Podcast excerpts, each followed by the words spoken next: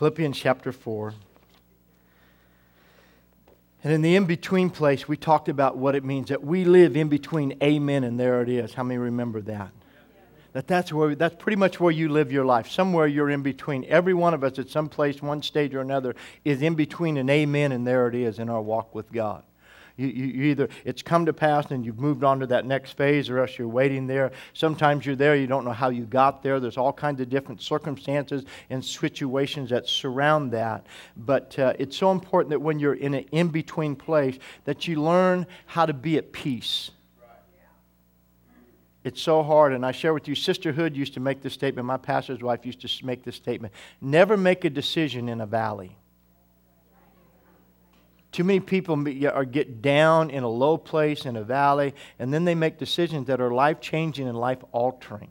And so you never make a decision in that place. You wait till you feel like you're coming up on the other side, everything come together, you have clarity, you have wisdom about what you're doing, you're not responding out of emotion. How many know what I'm saying?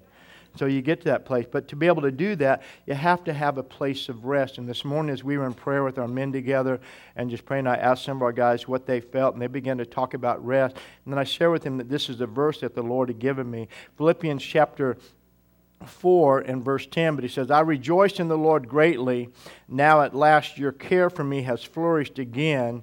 And though you surely did care, but you lacked opportunity. Verse 11, not that I speak in regard to need, for I have learned in whatever state I'm in to be content. So I'm talking to you this few moments about being content, but I want you to listen to verse 11 now, the Amplified. It says this Not that I'm implying that I was in a personal in, in any personal want, for I have learned how to be content. Listen to the Amplified's definition of that. It says this to be satisfied to the point where I am not disturbed or disquieted. That when I'm going through things, that Paul says, no matter what condition or state I'm in, I've gotten to the place where I am not disturbed or disquieted by my circumstances. I'm content. Or, in other words, I am at rest in God. Isn't it amazing? We talked about uh, last week or two weeks ago um, about that when they were crossing over, that Jesus said, Let us cross over. And in between the shores is where the challenge was. But in, be- in that in between place, Jesus was at rest.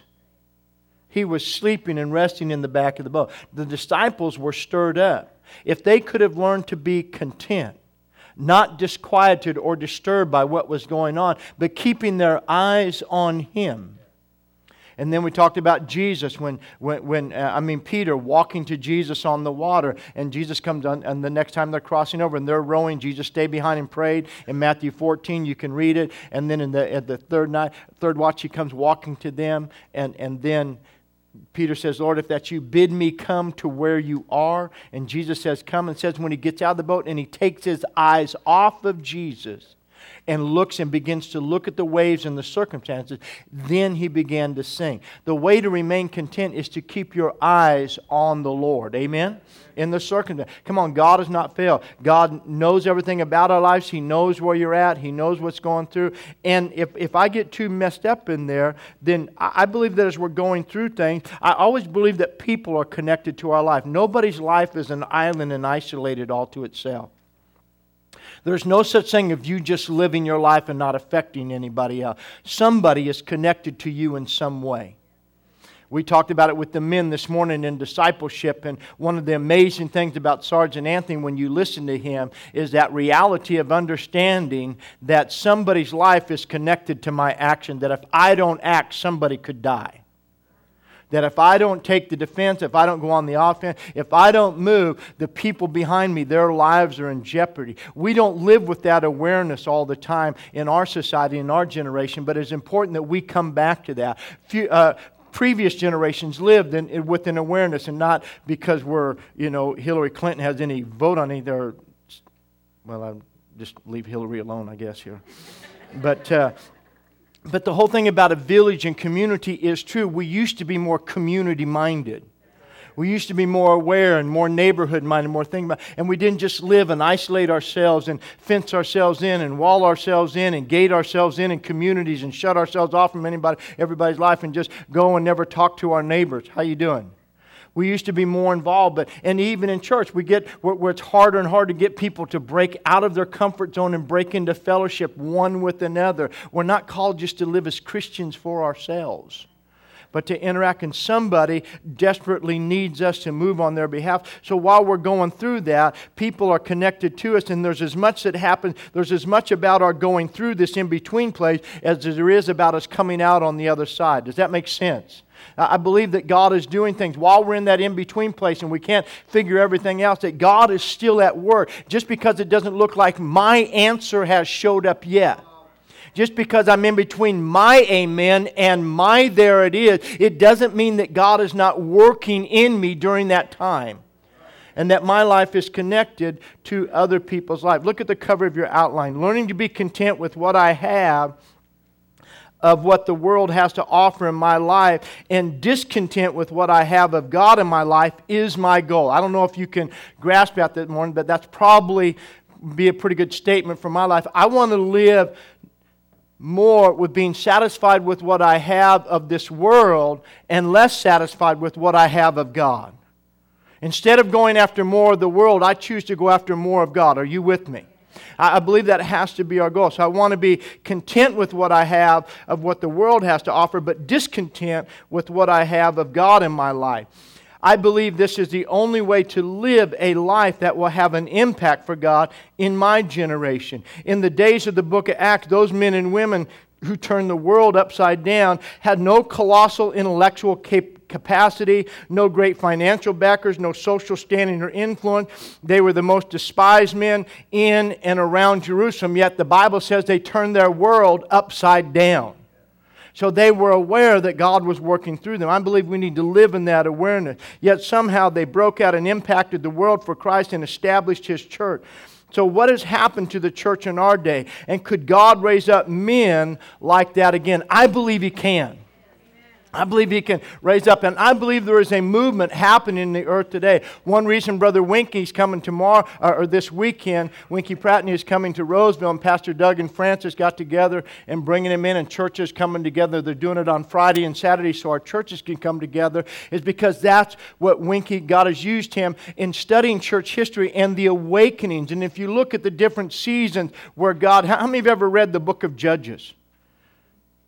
And you see this cycle where people are doing things, then God raises up a deliverer and they have peace and they have victory, and then they go back into a cycle. Well, if you look at church history, the church has had cycles too. We have cycles when the church is on fire, the church is living for God, the church is being the church, and then we kind of slip in and we're infiltrated by different things. We get caught up in the world and, and distracted by the world, and then all of a sudden God starts another awakening and, and not so much a, a delivering, delivering people from oppressive rulership, but bringing people out of a slumber and getting back in full life for God. Are you with me this morning? So I believe that happens. And so, and, and so Brother Winkie has a great anointing in bringing truth there. Look at the inside of your outline, if you would, with me.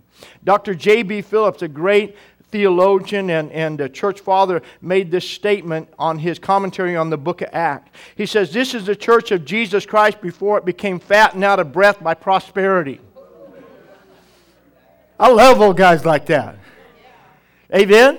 He said, when you read, he said, this is the introduction to the book of Acts. This is the church before. It became fat and out of breath by prosperity. This is the church of Jesus Christ before it became muscle bound by over organization. This is the church of Jesus Christ where they didn't gather a group of intellectuals to study psychosomatic medicine. They just healed the sick. This is the church of Jesus Christ where they did not say prayers, but they prayed in the Holy Ghost, and there was a vast difference. Amen? So they were men and women who did not just study and know the Word of God, they actually knew the God of the Word. They had spent time with Him and allowed Him to have His rightful place in their life. Turn in your Bibles to Acts chapter 4. Let's just read this. This has been one of my favorite verses over the years. Um, I did not, maybe you're here today and you're like me, you did not take advantage of all your years of school. You basically snuck through. Do I have any friends in the house? I got through. Yeah. So I can deal with that. And so learning and studying, I, I've done more studying since I got saved than I ever did going to school. And then I began to find out that life, we just study the rest of our life. Life is a journey of learning. Amen? And we should be growing, increasing, and especially in the knowledge of the Lord. And uh, Acts chapter 14, Peter and John are being examined by the religious leaders of that day, the great minds and the intellects of what God's supposed to be doing. And in verse 13, they say this Acts 4 and verse 13. Now, when they saw the boldness of Peter and John and perceived that they were uneducated and untrained men, they perceive, hey, these guys are uneducated and untrained. But watch this. They marveled and they realized that they had what? Been with Jesus. And so the book of Acts is people who just hung out with the Lord, had relationship with God, and really knew God and didn't just talk about God. Amen? We must once again become the people who believe that God's Word is not obsolete but absolute. That living by the Word of God and standing on the Word, proclaiming the Word, and loving the God of the Word is not a profession but a passion. Would you agree? The living that living a life with passion for Christ is not just for the preacher, but it is to be the description of every believer. I have a lot of people say, Oh, Pastor, I like you. You're passionate. You're fire. Well, what about you?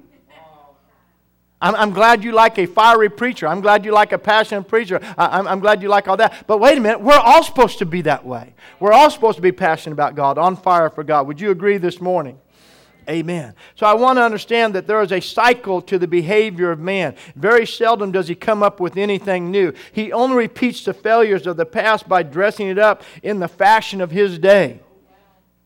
Are you with me this morning? What, what we're trying to do and what our government's tried to do and what the leadership that's currently in our government's tried to do is just try to redress up and represent something, but it's still the same thing. And I know they're saying that about Governor Romney and about the other side and doing that stuff, but hey, some things have proven to work.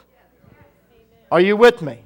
And so we want to operate by that. Prior to World War I, there was a group in England called the Fabian Socialists, men like George Bernard Shaw and H.G. Wells. Wells was kind of the self appointed prophet of a new world order. He never talked about redemption or sin. He was a rationalist and a humanist. That's what we have a lot today people that rationalize in the encroachment of secular humanism. In 1912, two years before the war of 1914, H.G. Wells wrote this It is impossible for us to have a new race of people by intellectual, excuse me, it is possible, not impossible, it is possible for us to have a new race of people by intellectual and biological process. We don't need the Bible. We don't need the church. We can pull down the hills of wealth and we can fill up the valleys of poverty. Sounds like an Obama campaign speech. He didn't talk about sin and redemption and wickedness. He talked about the, the adequacy of materialism. He talked about the inevitability of progress. He talked about the sufficiency of man. They were going to usher in a new millennium by their own genius. And does any of this sound familiar? I'm just talking, and I know I'm making comments about the election season that we're in, but listen to me. If you look at our society today, that's a description of our society. That's a description of our schools. That's what's being taught in our public school system and where our nation is being taken down a path that we, if we keep going there, we will not recover from. We can fix it. What they said is we can fix it all without God. How come the only thing we're kicking out of our society is God?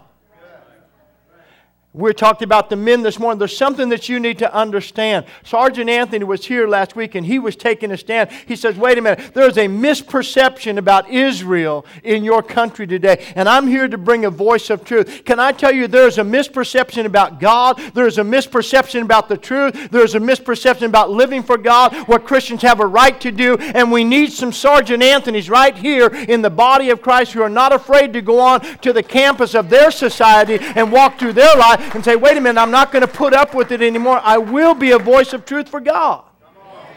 Amen. And defend that truth. But that takes a push on our part. Something happened, though, to Wells in his last book, Mind at the End of Its Tether. He wrote this. What a title for a book. Mind at the End of Its Tether. Listen to what he wrote. There is no hope. See, this is the guy that said we could fix it. But at the end of his life, this is what he said. There is no hope for humanity. And there is a little cavity somewhere in the human breast which can be filled by God and only by God. Isn't it amazing how perspective can change? How we can go from knowing it all to knowing nothing at all, only desiring to know the one who is the all in all. Amen? We miss the mark telling people who are many of them morally good and very excellent that Jesus came into this world to make bad men good. He didn't. He did, but he didn't. Jesus didn't just come to make bad men good. He didn't just come to make us better. He came so that we might be saved. Go with me to Ephesians chapter 2. God's first argument with man is not that he is bad, but that he is dead in trespasses and sin. See, if you're bad, you can get better. But if you're dead, you have to be made alive. I mean, no man hasn't figured out how to do that yet. See, if I'm bad, you know, if you say, Johnny, you're bad, you need to change your behavior. Well, Johnny can change that. Uh, you don't need a Savior to die for you to go from bad to good. Are you with me this morning? That, that, that, that in between place, anybody can bridge. But to go from death to life, you can't get there on your own. And that's where H.G. Wells came to that place says, Hey, I've come to find out that man, there is no hope for man. He has a hole, unless God moves on his behalf, he is hopeless. Amen. Ephesians chapter 2 and verse 1. Watch this. And you he made what? Who were what? Dead, Dead in trespasses and sin. So, how many know that's a little bit different than just going from bad to good? And we tell that. So, you know, Jesus came to make you better. He came to make your life better. Yes, life in Him can be better, but life in Him can also be a sacrifice. There's a lot of missionaries, you look at their life and doing different things, living for God. How many know they're sacrificed to serving God? It's not all grace, it's not all easy, and so and, and, and it's not all the nicest things that God would ask you to do. But it works. Are you with me this morning? Praise the Lord. So watch this. Christianity is the only gospel in the world and the only message in the world where a man's God comes and lives inside of him, renews, rebuilds, and restores him. So there's a battle. You can read Jeremiah about our heart and God working in our heart. There's a battle of two natures raging within us all. It's the original war of the world. How many know H.G. Wells wrote the book War of the World?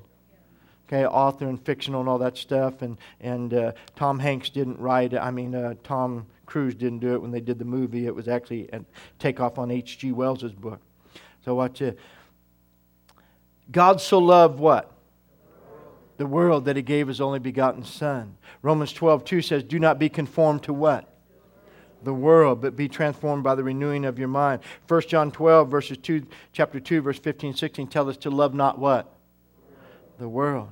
Neither things that are of this world. Your greatest promise from God will produce your greatest opposition from the enemy of your soul. How many have found this that the moment you said yes to God, things changed? The moment you said, I'm going to live for God, I'm going all out for God, seems like all hell broke out. That's, that, that's awesome. It is. You know why? Because it's validation that there actually is an adversary. That it isn't all in your mind. And that somebody is trying to stop you from getting from your amen to there it is. The moment you said amen to God, God, I'm going to live for your mind. See, see, look at the main place we live, the moment you confess Christ as your Savior, you repent. And one reason we're baptized, because the Bible says repent and be baptized for the remission of sin. And, and so we do that, and it's the confession that sin and we were in bondage, and because of our sin we died. But the moment I say amen to accepting Christ as my atonement for my sin, His life in me, I'm now my, my, my, my, my there it is, is eternity with God. And so that's not going to be complete until my life either ends here or the Lord returns. How many still believe in the rapture of the church in spite of what's being preached? Amen. Jesus is still coming back for the church. There is a return of the Lord. And so, either way, either God's coming or I'm going to go be with him. Amen? And so we live in that place and living in that greater place of amen, and there it is. That's where we find this adversary. We make that decision for God. His greatest promise puts us in that greatest place where we need that contentment that Paul talked about and that rest and that assurance in Him. Think about it. The enemy of your soul, the adversary, the devil, he comes against the promise is your promotion to the battle. We don't like the battle anymore. We don't everybody tell us about peace. Amen. But sometimes you have to engage the battle. Think about Sergeant. Many of you were impressed with Sergeant Anthony with him here. But you know what he's doing? He's not coming to bring, bring peace, he's coming to preach truth. He's not trying to, to calm his accusers, accusers and naysayers. Naysayer. He's coming to dispel their accusation with the truth. And so his choice to do that was his promotion to the battle. People say, well, can I serve God without conflict? No. I'm sorry, it isn't going to happen. It just won't. Because once you start serving God without conflict, then you have to give up this, you have to give up that, you have to give up this. And so if you're giving up, what are you giving up? You're giving up territory and you're backing up. And the same way he said, hey, we have no place to go. Uh, the line in our sand has already been drawn. There's no place for us to retreat. I believe that God's trying to raise up the church to be that way as well that we draw our line in the sand. There is no room for retreat, and we're not going to give up this area. Are you with me this morning? Go with me to Philippians chapter 4. And you were there, we'll go back there.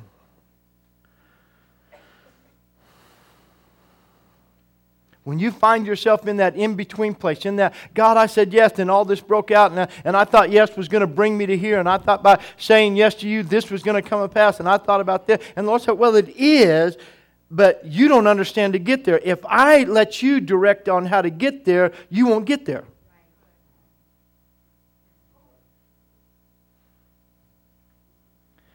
But if you feel God stirring on the inside of your heart, when we went down to, to the gym with Sergeant Anthony after, after service Sunday, he heard about it. He wanted to go see it, so we took him down there, and he, he just was he was blessed and excited about it.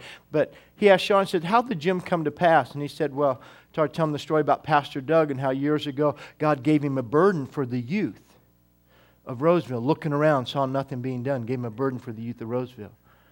And uh, then he talked about us getting saved. And so to him, this is all new. He, we were, and I shared Tuesday night, you were the only second church he had ever been in. He doesn't speak in churches, he speaks on college campuses. And uh, so, through their affiliations with Christians United for Israel, they, they went and spoke to a couple churches while they were out here and said, But we were the only second church. I shared Tuesday night also j- just a little glimmer into his life and where he lives. When they arrived at church and they were standing in the hallway down here, he asked Randy Neal, who was with him, he said, Am I among friends? Amen. How many ever felt like that when you went to church? I just teasing. Anyway. But we were, we were there, and uh, so we're talking, and he's asking us, So by being saved, do you mean this? And he's asking about the terminology that we're in. And he said, Burden, what do you mean by burden? Is that like, and we have Jesus on the wall down there at the gym and the cross and stuff. He goes, Do you mean that's like when, when you say yes to Jesus and when he talked about picking up the cross and following him? And I go, Kinda. Stand up, son. But I said, it's more like this. I said, You're doing something. I said, You're doing what you're doing because you feel that God has placed his hand upon you. And you didn't come up with, but, but God has placed his hand on you saying, Son, I need you to do this for me. And, and you sense a burden from the Lord, a, a, a, a touch of God, and the weight of God coming upon your life and compelling you and drawing you to step into an arena that you did not choose for yourself. And I said to us, that's what a burden is from the Lord. When we say we have a burden for the Lord, that we're serving God, we want to honor God with our life, but all of a sudden we feel the hand of God come upon us and, and, and giving us this burden to do something in response to His heart for a need. Are you with me? And uh, thank you, son.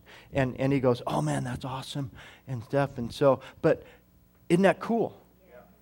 But see, God's wanting to put His hand upon you not just a select few, but on every person. That we would each feel God's hand and His burden leading us to do something about our life and our sphere of influence. Are you with me this morning? Praise the Lord.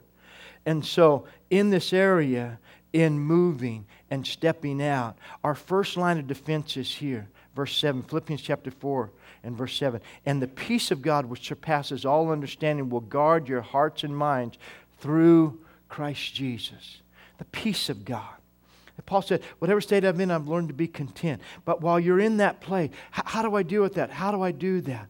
I, I love what Sergeant Anthony said, and we, it came up this morning, but he was talking about um, when he's on the campus, these people are coming against him.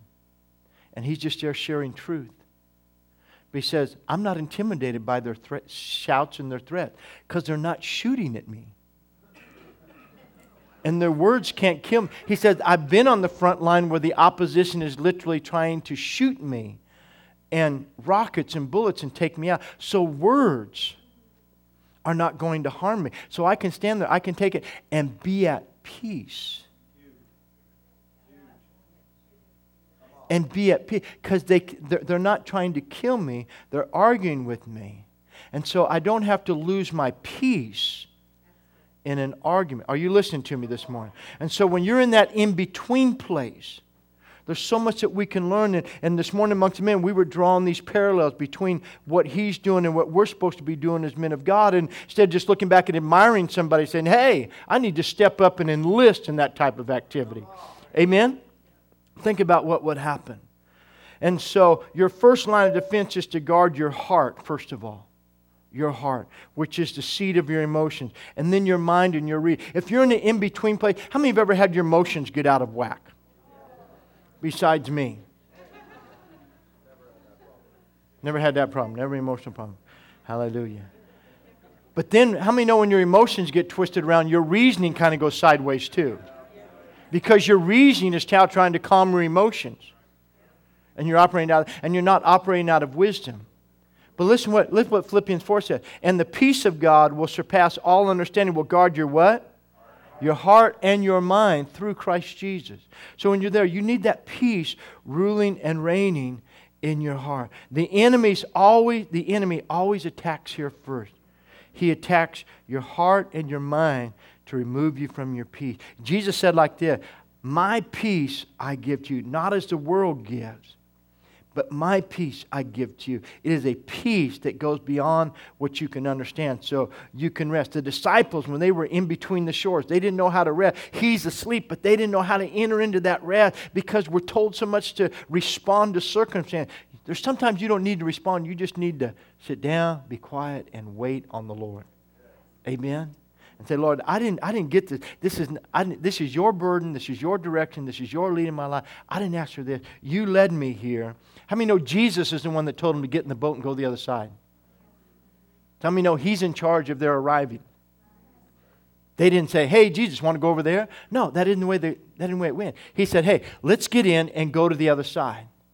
So when you're in between and living for God and saying yes to God, you sense God calling you and saying yes to you. When you're saying yes and you're in that in between place, wait a minute, I didn't ask to go there.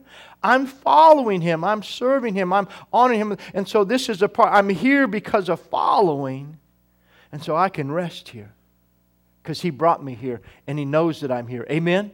Go back and read the story of Joseph. God gives him a dream and he starts sharing the dream. He's excited about it. But that agreement with the dream took him to some unpleasant places. Amen. Got him rejected by his family, got him sold into slavery, got him thrown into prison, and then finally brings him out after all those years. Think about it. The enemy attacks there, and people fail here the most. There are two key areas. These are the two key areas redeemed and renewed through salvation. We get a new heart and a renewed mind. The unfortunate truth is that too many spend their lives trying to fill the world with what fill the to fill with the world with what the world can fill with the world what can only be filled by God. I can say what I wrote. Praise the Lord. How many know you write stuff that sounds really good when you do it and then you have to repeat it? All of our heartache and pain in life comes from our efforts to do what only God can do to make ourselves complete and happy and whole. Think about it. I just, what are you doing? I was just trying to be happy. I just wanted to be whole. I just wanted to. And so we're trying to do it instead of trusting God. H.G. Wells found out at the end that he could have, that, that end what he could have, ha- have known at the beginning. We don't need the restoration of social programs and reforms. We need prophets. Amen? We need prophets. What does that mean? those who by nature of their calling are tragic figures. Go back and read your Old Testament. Just go back and read the description of the prophets. They were tragic people. Nobody liked them. What are you going to do? Oh, that's that's Elijah. He never says anything good to me. No, he says the word of the Lord, dodo, trying to deliver you. He never prophesies anything good. He's telling me, no, he's prophesying the truth. Well, I don't want that. And, and, and then they get other, oh, you, you be the prophet. You tell me, oh, you're great. You're wonderful. It's all going to work out good. Oh, you're an amazing prophet. And then the prophet would show up and go, it's not going to work. Read Jeremiah. Jeremiah prophesied, and, and, and, and God told him to put a yoke on and, and come up and do all this stuff. And, and, and, and then Hananiah, this other guy comes up and breaks it and, da, da, da, and says, That's a yoke of wood. And said, No, God says peace, peace, peace. And Jeremiah goes, Well, I hope you're right. But the word of the Lord is, You're wrong. And besides that, you can be dead in a year. Ha! And God's not, God's going to take the yoke of wood and He's going to put it on a yoke of iron. And the guy died in a year. How many know you don't make friends like that? But how many know that was the word of the Lord? That's what our nation needs today. We don't need the social reform. We need the word of the Lord. They have a fierce loyalty towards God and a broken heart, over a lost nation and humanity. We've been trying to marry Christianity to personalities, prosperity, and popularity, and it isn't working. I have to avoid the trap of being becoming self satisfied, self sufficient, and self righteous. I must realize that I need something that is outside of anything human at all. I need to seek the only one who is worth finding. I must learn to live in contentment in Christ. If you guys will get that ready, Eli, to play. I'm asking him just to turn the house lights off. And I told you yesterday morning the Lord woke me up and in dealing with this. See, everything you've heard today brings you to a, a decision. Every time you hear a message preached, you have to decide. You have to make a decision. How will you respond? Every one of you is making a decision based upon what you just heard, not about how well I delivered the message or whatever, but about what the content was and how you're going to receive it and whether you're going to respond to it and all. So you're sitting in what's called a valley of decision. You're in an in between place. And the choice you make here, anytime you're faced with the decision, the choice you make determines a lot of things. And yesterday morning, the Lord just woke me up, and, and every now and then He does, He doesn't do it all the time, but He woke me up, and he, and he just, this word just came to me. He says, A lot of people are in the valley of indecision, they're in between. Make, they, they don't mind hearing, they don't mind doing but making the choice, making the commitment, making the decision, they get stuck in that in between place of the valley of decision. And until they make a decision, they can't come out on the other side. And I can be there and I want God to bring me there, but He's waiting for you to make a decision. And we have lots of reasons why we don't move, why we don't make the choice. My dear friend Rick Turnage came up to me couple weeks ago and she says, Pastor, I've been working on this for a long time. And I hesitated in making a decision, and it's been something that's worked in my life, and I've been working through this, and I've been trying to perfect this, and I want you to listen to the song and watch the clip that he did.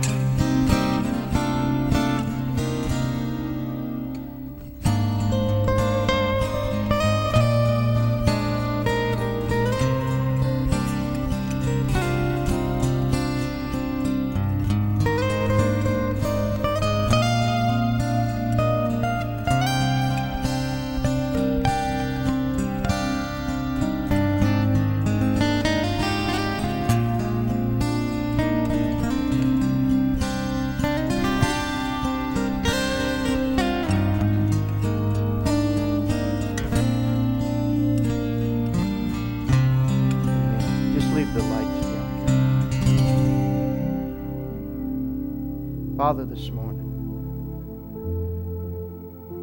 you spoke to my heart yesterday and said, people are in that valley of indecision, in between making that choice. Lord, you didn't say what it was about.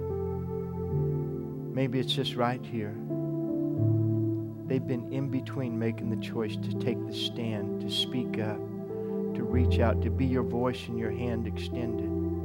Whatever it is, Father, there's people here this morning caught in that valley, in between.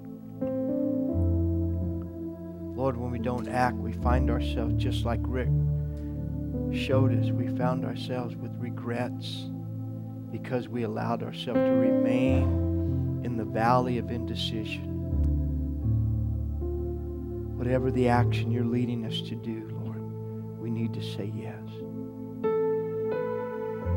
you're here today and God's speaking to your heart right now, would you just stand and come up here real quick? Don't stay in that valley of indecision. Make a choice. I'm not going to stay in this in between place of not choosing to act, to say, to speak, to do what God's been directing me to do. I'm breaking out that God brought you here today. It doesn't matter who's not here, He knows that you would be here, and He brought you here for this moment, for this time.